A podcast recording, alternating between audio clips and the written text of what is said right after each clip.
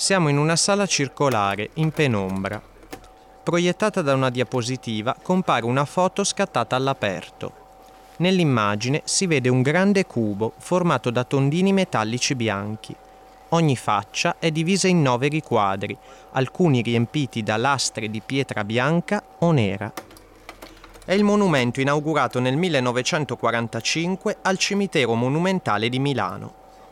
Come spiega il relatore, al suo interno una teca trasparente custodisce una gamella che raccoglie la terra del lager nazista di Mauthausen, in Austria. Nel prato circolare attorno alla struttura sono disposte sei lastre con i nomi dei deportati milanesi morti nei lager. A parlare è un signore molto distinto che non dimostra i suoi 74 anni. È l'architetto Lodovico Barbiano di Belgioioso, se il suo nome vi è familiare, probabilmente è per via dell'iconica Torre Velasca, progetto milanese a cui prese parte insieme ai colleghi dello studio di architettura.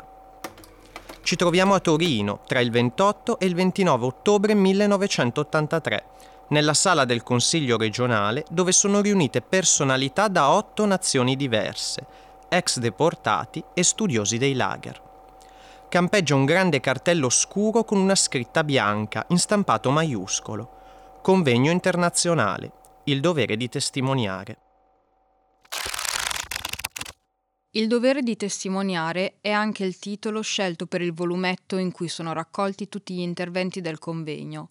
Lo sfogliamo nella biblioteca della Fondazione Memoria della Deportazione di Milano per trovare le parole di Belgioioso.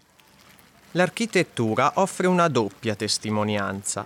La prima, più diretta e più incisiva, indirizzata non tanto ai superstiti, quanto alle generazioni successive, consiste nella testimonianza offerta da ciò che tuttora resta delle attrezzature costruite per il funzionamento dei campi, nei luoghi stessi, cioè della sofferenza e del sacrificio. Un secondo modo di testimoniare offerto dall'architettura è quello relativo all'interpretazione e alla resa simbolica della dolorosa memoria dei lager, attraverso un monumento architettonico concepito a questo fine. Ed è questo, ovviamente, l'aspetto più interessante del contributo dell'architettura alla testimonianza. Non si tratta di un lavoro di semplice documentazione, ma di interpretazione, che chiede uno sforzo tanto al progettista testimone quanto a chi fruirà dell'elaborazione artistica. Belgioioso nella propria autobiografia definisce la deportazione come il baricentro della sua esistenza e il tentativo di trovare un equilibrio tra la testimonianza personale e l'espressione di un vissuto collettivo attraverso l'architettura dura tutta la sua vita. Seguendo questo percorso vi raccontiamo la storia di Lodovico Barbiano di Belgioioso.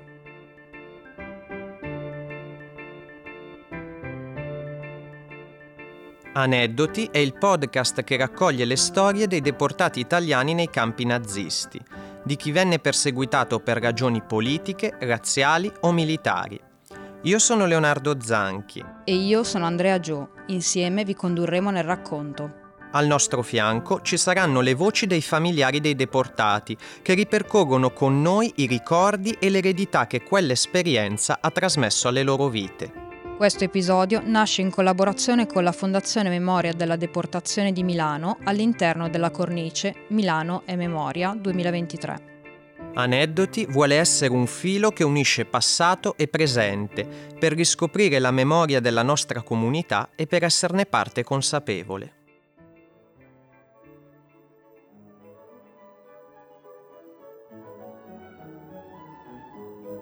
Da piccolo mi ero composto davanti agli occhi un grande affresco, nel quale apparivano tutte assieme, come fossero coeve, le figure dei nonni ancora in vita, e poi Adamo ed Eva, Federico Confalonieri in catene allo Spielberg con Silvio Pellico, la Samaritana al pozzo che incontra Gesù, Alberico da Barbiano detto il Grande, la valorosa Cristina Belgioioso accorsa in aiuto a Mazzini, Cappuccetto Rosso e Elena, la bionda compagna d'asilo di cui mi ero innamorato. Nel libro Frammenti di una vita, Lodovico condensa così tutto il suo immaginario, in cui si mescolano fiabe, educazione religiosa e la tradizione della nobile famiglia in cui è nato. Lodovico Barbiano di Belgioioso nasce a Milano il 1 dicembre del 1909. Il padre, Alberico di Belgioioso, è discendente di Cristina Trivulzio di Belgioioso, nobildonna che partecipò attivamente al Risorgimento, scrivendo articoli e pubblicando riviste e saggi a sostegno delle idee dei rivoluzionari. La madre, Margherita Confalonieri, è invece erede di Federico Confalonieri, anch'egli convinto patriota, tra i fondatori della rivista risorgimentale Il Conciliatore. Come scrive Lodovico più avanti nella sua autobiografia, gli accenni alle loro figure e alle loro gesta, pur senza essere incombenti, aleggiavano per casa come fantasmi. A 24 anni, nell'autunno del 1934, Lodovico si sposa con Carolina Ciconia Mozzoni, anche lei proveniente da una famiglia nobile lombarda. Dalla loro unione nascono quattro figli fra il 1934 e il 1939. Margherita, Maria Luisa, Alberico e Giovanni. Tutti e quattro i figli di Belgioioso sono ritratti in un fotomontaggio pubblicato sul numero 176 della rivista Domus nell'agosto del 1942. In primo piano, nell'angolo a destra, i bambini e sullo sfondo il progetto di una casa ideale che Lodovico immagina per la sua famiglia. Una struttura fantasiosa, sospesa a mezz'aria e come trattenuta al suolo solo da tralicci e tiranti. Se il nome Belgioioso vi era già noto, è decisamente per via della sua professione. Lodovico, dopo il liceo classico Parini di Milano, si iscrive alla facoltà di architettura del Politecnico. Qui, sin dal primo anno, è compagno di studi di Gianluigi Banfi, Enrico Peressutti ed Ernesto Rogers. Tutti insieme si laureano nel luglio del 1932 e in quello stesso anno costituiscono lo studio di architettura con la sigla formata dalle iniziali dei cognomi dei quattro componenti, BBPR. Cimentandoci in una collaborazione che, iniziata in quattro, doveva durare per ciascuno tutta la vita, posso dire che Giangio mi ha insegnato a lavorare, Aurel a immaginare ed Ernesto a pensare. Così Lodovico, in Frammenti di una vita, commenta il sodalizio umano e professionale con i tre amici e colleghi. Giangio è Gianluigi Banfi, milanese e di famiglia benestante, come Belgioioso. Aurel è Enrico Peressutti, di origine friulana. Ernesto, infine, è naturalmente Ernesto Rogers, che proviene da una famiglia ebrea di Trieste, con origini inglesi sono le differenze di provenienza e carattere a rendere possibile la complementarità che, attraverso il contributo di ciascuno, arricchisce il lavoro comune. Belgioioso ne parla in alcune pagine del volume Intervista sul mestiere di architetto. Per ogni progetto, anche a distanza di anni, potrei ricordare l'apporto di ciascuno di noi in modo distinto. In alcuni progetti, anche per ragioni pratiche, si sente chiaramente l'impronta prevalente di un membro del gruppo. Però mai abbiamo sottolineato, nemmeno fra noi, questa prevalenza. L'intervista a cura di Cesare De Seta esce nel 1979 e Belgioioso, unico rimasto del gruppo originale, ci aiuta anche a capire in che rapporti si fossero inizialmente posti quattro giovani architetti rispetto al fascismo totalitarismo ormai consolidato e pervasivo negli anni del loro esordio professionale. La politica edilizia di Mussolini fu popolare presso gli architetti perché, a differenza della situazione prefascista, si poteva riconoscere un certo coordinamento fra la pianificazione urbanistica, programmi e possibilità di realizzare opere di un certo rilievo, che coprivano fabbisogni arretrati o risolvevano situazioni anomale. Lo studio BBPR partecipa al movimento moderno di architettura, di cui condivide i principi razionalisti che antepongono alla componente estetica proprio una progettazione degli spazi funzionale alle necessità delle persone. Vi è perciò una fase in cui i BBPR riescono a convivere con il regime, di fatto aderendovi e lavorando a importanti commesse pubbliche come quella dell'edificio delle poste dell'Eur 42 a Roma. Con le guerre coloniali e la proclamazione dell'impero d'Etiopia nel 1936, il gruppo inizia però gradualmente a rivalutare la propria posizione. L'idea di conquista e dominio portata avanti dal fascismo a discapito del diritto alla libertà di altri popoli comincia a collidere con i principi dei quattro architetti, fino a causare una frattura nel 1938, come racconta Belgioioso in Frammenti di una vita. Come facevo sovente, quella mattina del 38 ero andato a prenderlo alla pensione Durini per andare assieme, a piedi, in studio. In prima pagina sul Corriere della Sera erano comparse due colonne sul razzismo italiano. Ernesto rimase quasi fulminato. Lo trascinai singhiozzante sotto un portone, sostenendolo e cercando di nascondere il suo viso alla vista dei passanti. L'articolo era abbastanza generico e prudente. Giudicavo la sua reazione esagerata. Non capisci, è la fine. Leggi tra le righe, qui succederà come in Germania. Il 18 settembre 1938 l'Italia promulga le cosiddette leggi razziali, provvedimento razzista che colpisce tutti i cittadini considerati di origini ebraiche ed intacca la vita di Rogers e della sua famiglia. Ci convincemmo che all'interno del fascismo non si poteva più trasformare, né vi era spazio per posizioni autonome, individuali o di gruppo. L'impero con la sua retorica, l'alleanza con la Germania ed il razzismo furono il colpo di grazia a qualsiasi residua illusione. Racconta Belgioioso sempre nell'intervista del 79. La scelta antifascista dei quattro amici avviene in maniera condivisa non immediata e tutt'altro che scontata, per via del rischio di esporsi e quindi della necessità di valutare come e con chi fosse bene dichiararsi e discutere, ma insieme Belgioioso, Banfi, Peressutti e Rogers scelgono di sostenere il partito d'azione. L'impegno si intensifica a seguito della caduta di Mussolini il 25 luglio 1943 in questo periodo riescono ad avere contatti con antifascisti come Ernesto Rossi e Altiero Spinelli, fino ad allora costretti al confino o reclusi in carcere. Dopo l'armistizio dell'8 settembre 1943, Ernesto Rogers decide, pressato dalla situazione, di rifugiarsi in Svizzera, sfuggendo così alla sorte che toccò invece a suo padre, deportato e assassinato ad Auschwitz-Birkenau.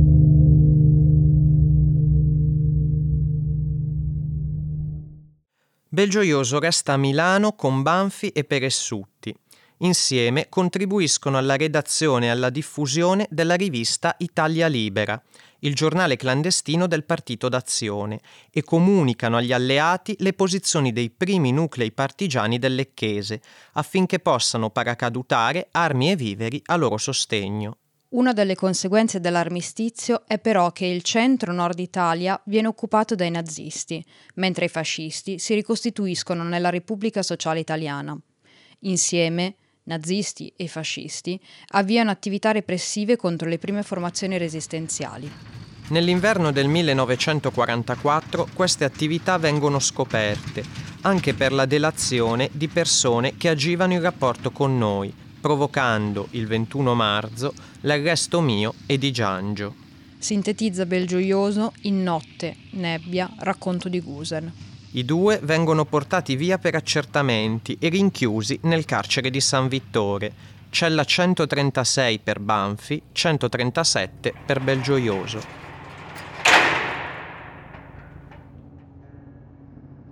Se mi lascio andare sono perduto, mi dissi. Da questo momento incomincia la vera lotta. E con lucidità mi si svelò la spaventosa prospettiva di quanto sarebbe potuto succedermi e insieme ebbi la visione di come avrei potuto sopravvivere, della semplice strategia che avrei dovuto seguire per sperare di far ritorno, essere molto, molto esigente con me stesso ed esserlo con costanza, in modo vigile, chiamando in soccorso le risorse di un'educazione, di una fede, di una tradizione familiare.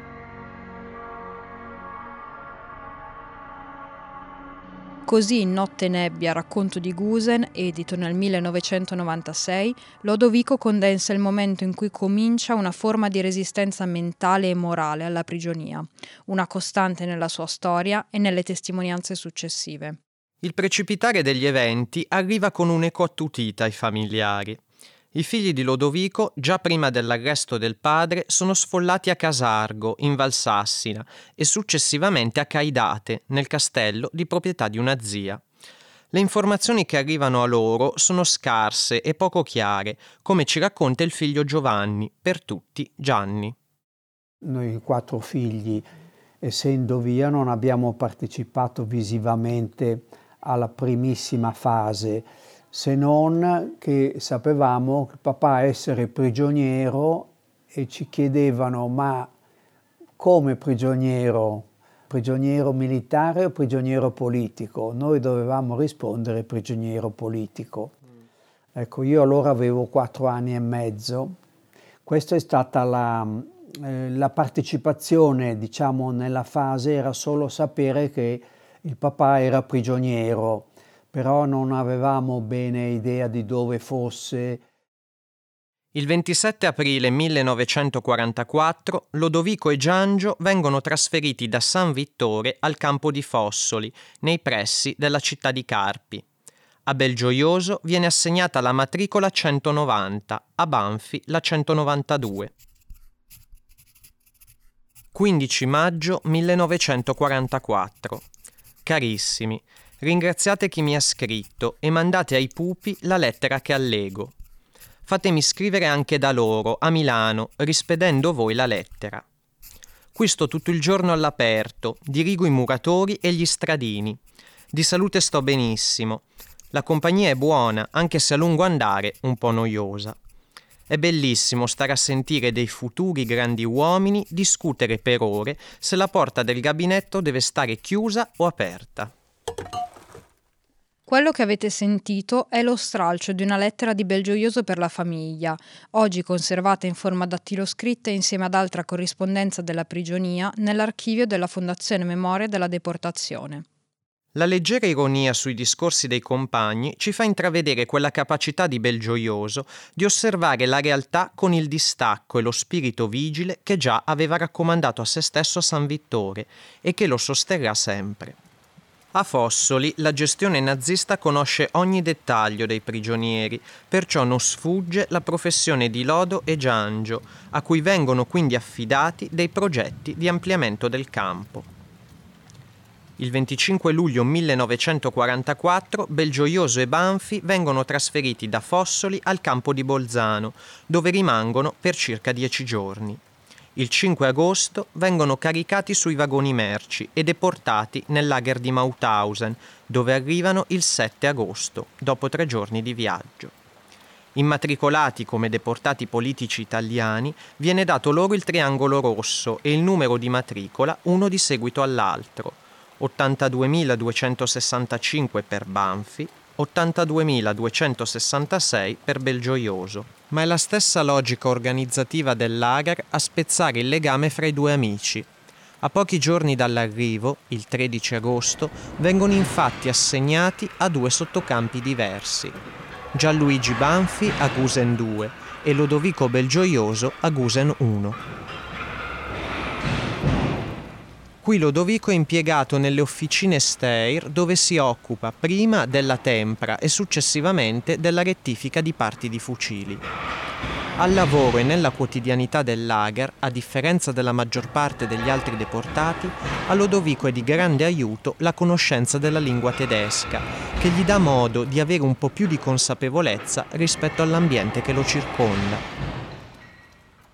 Di questa fase della sua vita, Belgioioso fa un resoconto a Cesare De Seta, sempre nell'intervista del 79, e colpisce il modo in cui racconta del suo atteggiamento nei confronti di quel contesto. I contatti umani in quelle condizioni assurde assumevano aspetti talvolta sublimi. I comportamenti passavano dall'eroismo all'egoismo più abietto, i rapporti fra noi e con gli atti più elementari della giornata erano completamente distorti dalle condizioni paradossali nelle quali eravamo costretti a sopravvivere. La convivenza gomito a gomito in condizioni così assurde con la elite politica, cioè di chi si era opposto a nazismo e fascismo, e contemporaneamente con la feccia dell'Europa rappresentata dai Capò e dall'SS, non poteva non costituire per me un'occasione unica per vivere sino in fondo l'aspirazione di Ulisse nel seguir virtute e conoscenza. Tante volte mi sono ripetuto a memoria quei versi come una specie di viatico. Spero mi crederai se affermo che questo interesse per l'esperienza funzionava, almeno per me, da anestetico nei confronti delle sofferenze fisiche e morali alle quali ero continuamente sottoposto. Questo approccio ci sembra emergere anche dal modo in cui Belgioioso disegna le scene di vita dentro il lager. In particolare, in uno dei disegni conservati dalla famiglia, è come se Lodovico riprendesse la scena da lontano, lasciandoci osservare con un po' di distacco tutto quanto accade. Una SS donna di spalle sorveglia un vagone con il portellone spalancato.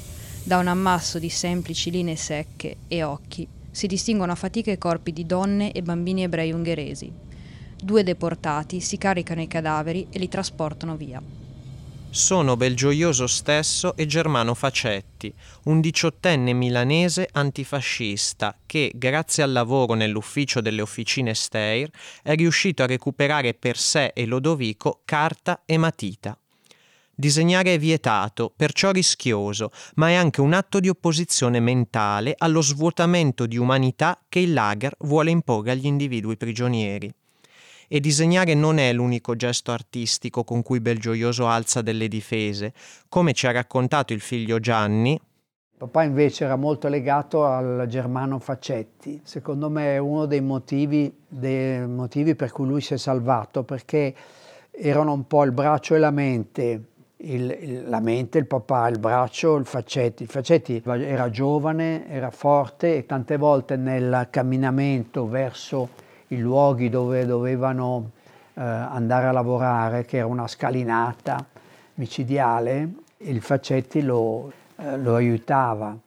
E lui però al Faccetti recitava le poesie, perché una grande qualità del papà aveva una memoria formidabile. E lui recitava Dante, recitava le poesie Leopardi, eccetera, Foscolo e così via, e le recitava certe volte anche davanti agli altri compagni eh, di prigionia, mentre erano lì al freddo, a 20 gradi sotto zero.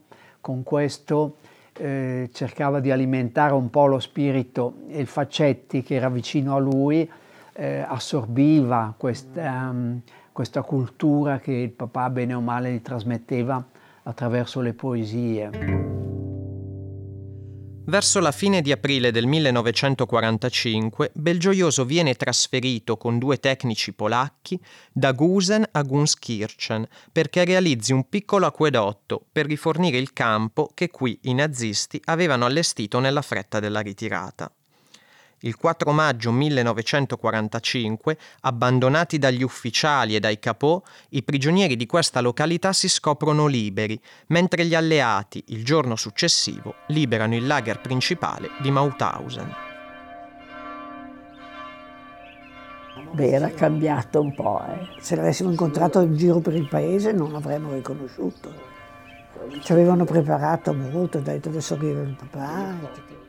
Mi ricordo anzi che che io, per annunciare in paese che lui era tornato, perché il paese sapeva di questa cosa, sono corso in bicicletta, ho fatto una caduta tremenda e ho ancora la ferita sul ginocchio. Per cui, no, ma niente, è una roba che da ragazzi capita spesso, però ho ancora il segno.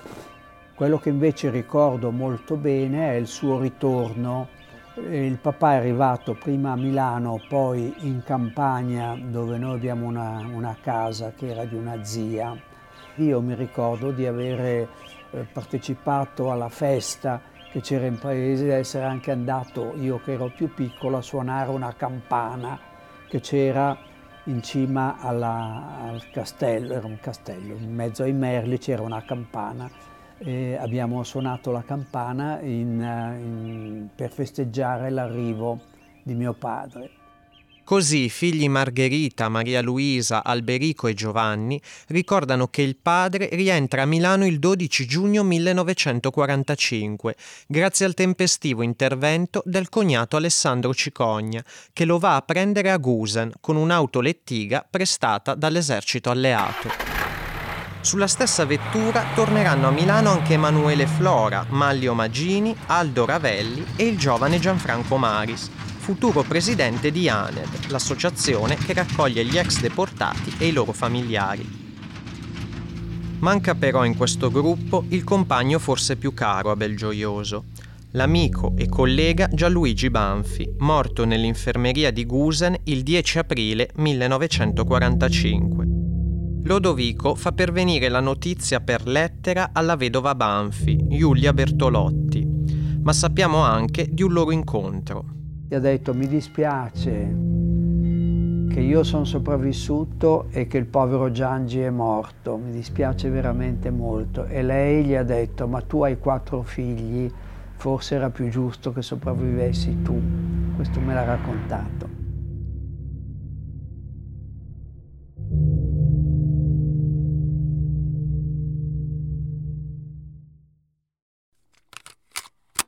Poi proprio lo, il punto di, di snodo, no? da, che, che, di cui sono assolutamente cosciente e sicuro, è quello di essere riuscito a non aver paura. Insomma, appena arrivati la paura era la prima cosa che, che saltava addosso, perché effettivamente c'era da paura di tutto. No?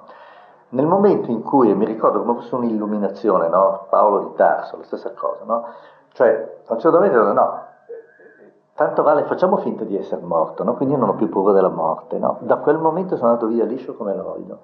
Questo... Come ha fatto a iniziare questo meccanismo? Ci sarà qualche un appiglio? Non lo so, eh, io mi ricordo esattamente nella piazza di Gusen, guarda, ho ancora l'immagine, no? essendo architetto vedo tutto per me, ancora l'immagine di un certo sfondo, no? quella scalinata che andava alla, alla Steyr, no?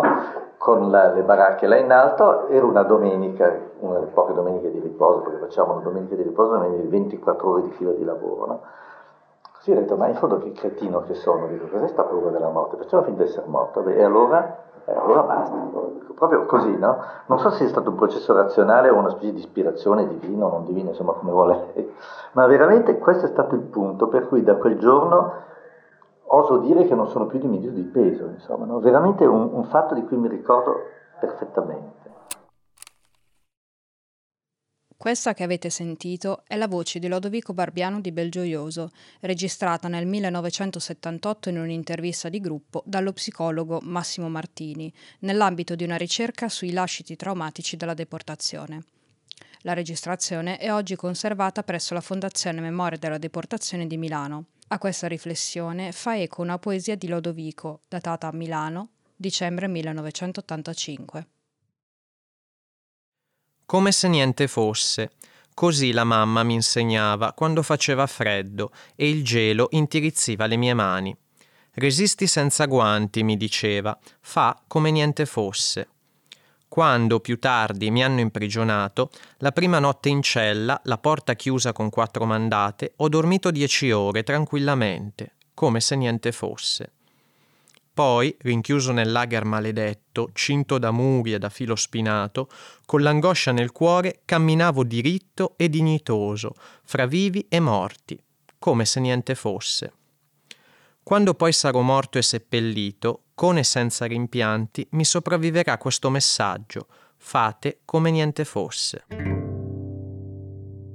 Come niente fosse dà il titolo alla seconda raccolta di poesie pubblicata da Belgioioso nel 1992, opera che raccoglie testi scritti tra il 1940 e il 1991, tra cui anche le poesie già edite nell'86 nel più piccolo volume Non mi avrete. L'espressione come niente fosse riassume la severa educazione ricevuta dalla madre e la postura che Lodovico assume nei confronti della vita. È evidente dai suoi scritti come, anche al di là dell'esperienza della deportazione, per Lodovico continuare a vivere sia uno sforzo costante. Come niente fosse non è un modo di essere indifferenti e chiamarsi fuori dai fatti, piuttosto è un atteggiamento per non lasciare che le avversità abbiano il sopravvento. Le poesie sono per Belgioioso una forma di meditazione sulle tristezze e i turbamenti di tutta la vita, spesso proprio come uno sfogo emotivo, anche se misurato nella sintesi dei versi. Poesie come questa sono il primo racconto intimo che Belgioioso consegna al pubblico. Al momento della pubblicazione della prima raccolta ha quasi 80 anni e bisognerà attendere fino al 1996 per leggere la prima testimonianza sull'esperienza in lager, Notte, Nebbia, e altri tre anni perché venga pubblicata l'autobiografia Frammenti di una vita. A precedere gli scritti c'è però sempre stata una testimonianza orale, come racconta il figlio Alberico. Non aveva problemi a parlarne, anzi poi aveva un carattere già incline per educazione a non, a non subire lo shock, ma a riuscire a stare al di sopra e a parlarne, come, pur essendo cose durissime, ma però a poterne parlare. A chi lo conosceva il suo passato era noto, ma in termini di testimonianza l'impegno di Belgioioso si era rivolto soprattutto a una rielaborazione dell'esperienza, traducendola in opere pubbliche, realizzate sempre in collaborazione con altri e pensate per rappresentare un vissuto collettivo. In un certo senso è come se ci fossero due momenti della sua testimonianza. Prima uno nell'architettura, perciò un atto assolutamente pubblico, che però non ci dice molto del suo autore e a cui appunto non lavora da solo. Un secondo momento, invece, legato agli scritti, è nettamente personale e ci lascia conoscere l'esperienza particolare di Belgioioso.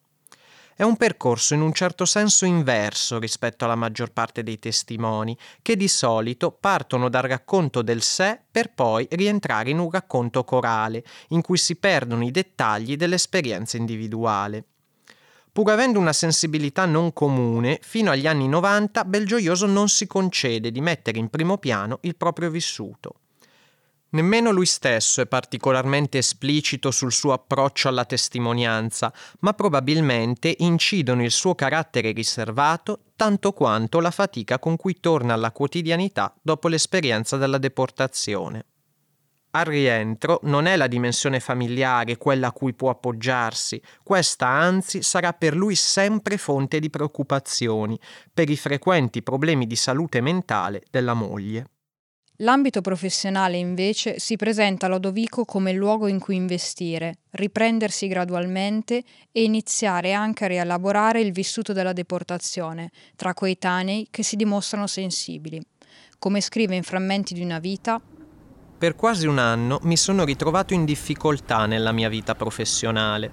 Poi, a poco a poco, ho ripreso il mio interesse per l'architettura. Ricordo che un giorno, mentre stavo percorrendo via Monte Napoleone, chiacchierando con Ernesto Rogers, ho scorto per terra, sul marciapiede, un pezzetto di pane. Inconsciamente mi sono buttato a raccoglierlo per metterlo in tasca. Ernesto ha subito capito e mi ha stretto il braccio senza parlare. Il gruppo BBPR è proprio quella collaborazione che doveva durare per ciascuno tutta la vita. Nonostante la morte di uno dei quattro componenti, Banfi, si decide di mantenere la sigla originale in memoria di quanto accaduto. Lo studio, infine, ospita per qualche tempo anche Germano Facetti, compagno di Belgioioso a Gusen, perciò non è difficile immaginare un clima di attenzione per dei vissuti complicati da rielaborare. Al di là della felice storia professionale dei BBPR, di cui qui ci scuserete ma non possiamo trattare, le opere e i monumenti che raccontano della deportazione, realizzati da Belgioioso, sono numerosi e nascono sempre in collaborazione con lo studio e a volte con il prezioso contributo di importanti nomi come Lica e Albe Steiner, Renato Guttuso, Pablo Picasso, Fernand Léger, Primo Levi, Pupino Samonà Nelo Risi, Luigi Nono e Aldo Carpi.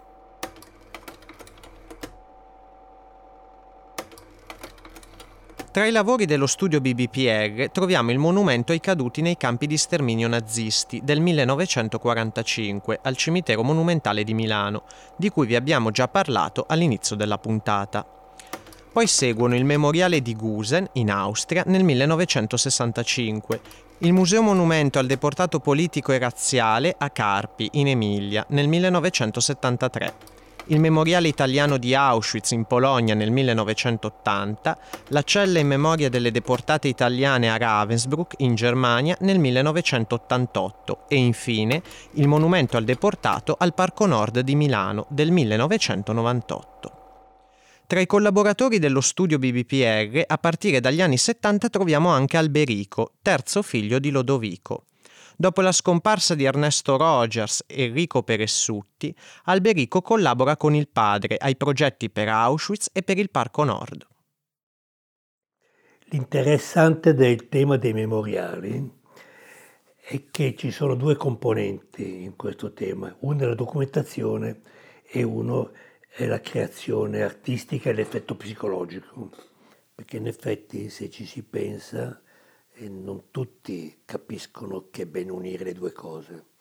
Alcuni magari dicono ma cosa fate dell'arte su delle disgrazie, sono morti in centinaia. Ecco. Eppure l'effetto sul visitatore è molto più forte, se è anche psicologico, che non avere un elenco di, di persone o di luoghi anche se la documentazione è utile perché certe persone non la conoscono. Noi architetti siamo un po' abituati a mettere insieme ecco, l'immagine con il significato e la comunicazione. Oltre a invitarvi a far visita a questi luoghi, ci vogliamo soffermare solo su due opere che più di altre ci aiutano a vedere l'intreccio fra arte, memoria ed esperienza personale. Parleremo del memoriale di Gusen e di quello di Auschwitz. Il memoriale di Gusen viene inaugurato nel 1965. Del lager in cui Belgioioso è stato deportato non rimane praticamente più nulla, soltanto due forni crematori sono ancora visibili. Tutt'attorno, baracche e fabbricati del campo sono stati trasformati in abitazioni dall'insospettabile area provinciale. L'opera si sviluppa appunto attorno all'area del crematorio del campo, lo avvolge creando uno spazio protetto, a cui si accede attraverso una sorta di labirinto che, diventa sempre più stretto, rappresentando così proprio l'angoscia di chi viveva nei campi e poi, tutto ad un tratto, si passa ad un grandissimo spazio che, nello stesso tempo, è morte e liberazione. Questo è il significato che abbiamo dato a questo lavoro e qui il crematorio è conservato, racchiuso in questa specie di teca muraria. In questo modo Belgioioso, sempre in quel convegno del 1983 di Torino, non a caso intitolato Testimoniare con l'architettura, spiega la rielaborazione simbolica dell'esperienza della deportazione. Pur essendo Gusen il lager in cui vive la maggior parte della sua prigionia, l'architetto tiene da parte la sua esperienza per dare invece forma e risalto a un vissuto comune a ogni deportato. In quello stesso campo, però, più di vent'anni prima, Belgioioso scriveva una poesia. Nel novembre 1944 a Gusen esprime il suo stato d'animo e inconsapevolmente prefigura una delle sue opere più significative, in tre brevi versi. Passano le giornate come spire di vita senza fine, senza una meta. Quasi 40 anni dopo, l'immagine della spirale evocata nella poesia prenderà una forma fisica, diventando un simbolo di memoria all'interno di una grande opera multimediale. Ancora una volta la dimensione personale e quella collettiva dialogano all'interno del progetto per il memoriale in onore degli italiani caduti nei lager nazisti. Lodovico parte da elementi della propria esperienza individuale, ma grazie alla collaborazione con gli altri autori non permette che la propria visione personale predomini. Se aveste visitato il memoriale inaugurato ad Auschwitz nel 1980, avreste ricevuto un opuscolo esplicativo, dove Belgioioso chiarisce la concezione del monumento. Il memorial è dedicato ai caduti italiani di tutti i lager nazisti. Lo studio della impostazione architettonica del memorial, da un lato, è stato agevolato dalla mia personale esperienza di prigionia e di deportazione nel lager di Mauthausen negli anni 44 e 45. Da un altro lato, però, è stato reso più arduo e complesso dall'esigenza che sentivo di dover spersonalizzare certi aspetti individuali del cumulo dei ricordi per raggiungere una visione di sintesi, più efficacemente comunicabile alle nuove generazioni, appartenenti a paesi tanto diversi dal nostro. Il progetto del memoriale viene fortemente sostenuto dall'ANED, Associazione Nazionale Ex Deportati nei Campi Nazisti, e particolarmente dal suo presidente, Gianfranco Maris, all'epoca ormai affermato avvocato, ma un tempo compagno di prigionia di Belgioioso. Per complesse vicissitudini politiche durate anni, il memoriale oggi non è più ad Auschwitz, ma è stato trasferito e riallestito fedelmente a Firenze. Quest'opera, di cui Nelo Risi cura la regia, si sviluppa attraverso una grande spirale, originariamente collocata al pian terreno della baracca 21 di Auschwitz. Il tema dell'angoscia della deportazione è qui ripreso proprio dalla spirale, attraverso cui il visitatore segue un tracciato che prende avvio da uno scritto di Primo Levi. Sulle spire di tela si susseguono rappresentazioni pittoriche di Pupino Samonà, che sintetizzano la storia italiana dall'avvento del fascismo fino alla fine della Seconda Guerra Mondiale, con un particolare sguardo alla resistenza e alla deportazione politica e razziale. La musica di Luigi Nono, Ricorda cosa ti hanno fatto in Auschwitz, accompagna il percorso, fino alla fine del tunnel, dove si apre lo spazio della liberazione, si conclude il tempo della prigionia a cui però segue il difficile ritorno alla vita fuori dal campo, che impone prove diverse. Ma le confesso che i primi mesi dopo il ritorno veramente non mi interessava più eh, l'arte, no? cioè di fronte alla, così, all'essenzialità degli elementi che, in mezzo ai quali vivevamo no? durante la prigionia, L'idea di considerare l'arte come un fatto interno, intimo, necessario, mi era quasi sparito, no? e questo mi ha portato una, a un'enorme disperazione. No? Poi poco a poco, riabituandomi alla vita normale, ho cominciato a riprendere invece contatto con questi elementi, non dico superflui, ma ad ogni modo arricchenti la vita, no? che arricchivano la vita, ed è stata una salvezza nel poter, eh, esercitando l'arte, eh, riavvicinarmi alla vita normale. Questa intervista a Belgioioso risale agli anni Ottanta. È un estratto dal cortometraggio I sopravvissuti, realizzato dalla sezione di Bergamo dell'ANED, Associazione Nazionale Ex Deportati, conservato presso l'archivio privato della signora Lucia Benigni. La realtà dentro al lager era progettata per sfruttare i deportati e poi, esaurite nelle forze, gettarli e sostituirli con altri, identici, una testa rasata, una divisa, un numero. Accordare spazio a un proprio desiderio in un sistema come quello del lager può avere il prezzo della vita.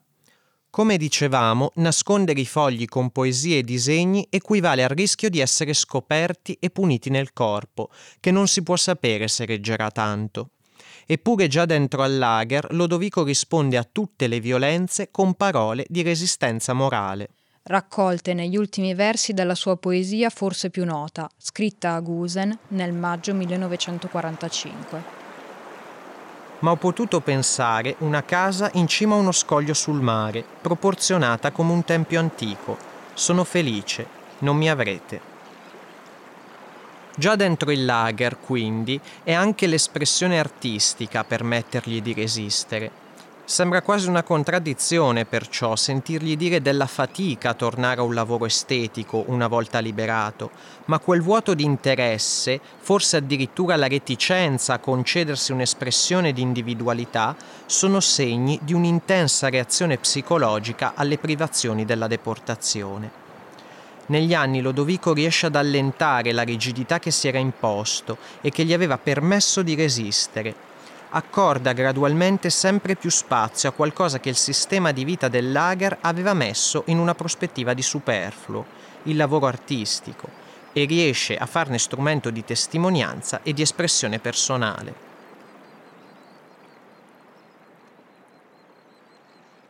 Non possiamo, nello spazio di un podcast, esaurire tutto quanto si potrebbe raccontare su Lodovico Belgioioso e speriamo che vi sia venuta la curiosità di leggere qualcosa di suo o scoprire una delle sue opere. Intanto ci piace congedarci da questa figura distinta attraverso le parole di un suo amico, perché Lodovico ha sempre avuto attorno una rete di compagni di viaggio. Forse avrete fatto caso tra i tanti nomi a quello di Gianfranco Maris, presidente di ANED. Nel suo libro Oltre Mauthausen Maris scrive che nei primi mesi del 2004 Lodovico chiede di incontrarlo e che Nonostante questo passato comune, questo rapporto così profondo, nonostante il ruolo di dirigente che Lodo ebbe sempre nell'associazione deportati, non eravamo mai scesi nei ricordi personali, intimi della nostra esperienza vissuta a Mauthausen. Ma in quell'incontro di febbraio di qualche anno fa, Lodo, con mia sorpresa, passò ai ricordi personali. Qualche settimana dopo, il 10 aprile 2004, Lodovico Barbiano di Belgioioso muore all'età di 94 anni. È sempre Maris che, rievocando quell'ultimo incontro, scrive questo ricordo dell'amico. Lodovico Belgioioso è stato l'ultimo rappresentante di una rivoluzione dell'architettura, intesa come dialogo con il passato, ma nel passato con il quale dialogava c'era soprattutto il suo passato, l'esperienza della deportazione che, come scrisse, ha rappresentato il baricentro della sua vita. Per me, Lodovico Barbiano di Belgioioso è stato anche un grande compagno di sogni e di speranze, che ha saputo narrare le sofferenze umane e capirne le cause, consacrarne le ragioni con i suoi monumenti, che parleranno nel tempo a venire della lotta di libertà e di pace, per la quale fu bello vivere e perfino soffrire.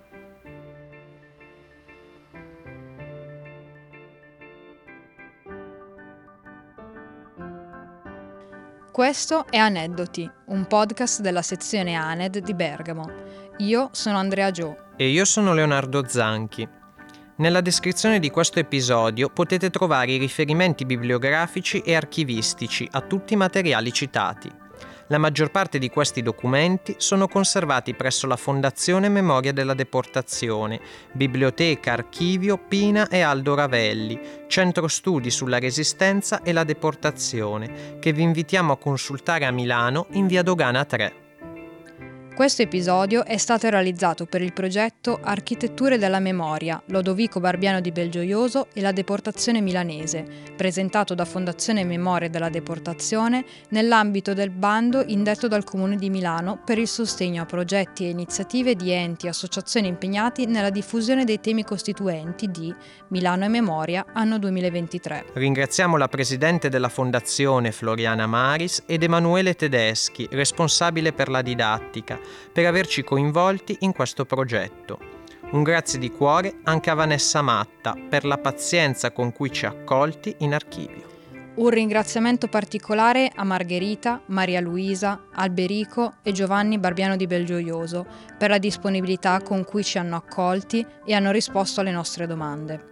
Un ringraziamento anche ai soci di Anet Bergamo, Giorgia Mariatti per il supporto nella verifica di alcuni dati e a Giampiero Crotti, senza il quale il cortometraggio I sopravvissuti sarebbe tuttora ignoto e un grazie anche alla signora Lucia Benigni per la gentile concessione.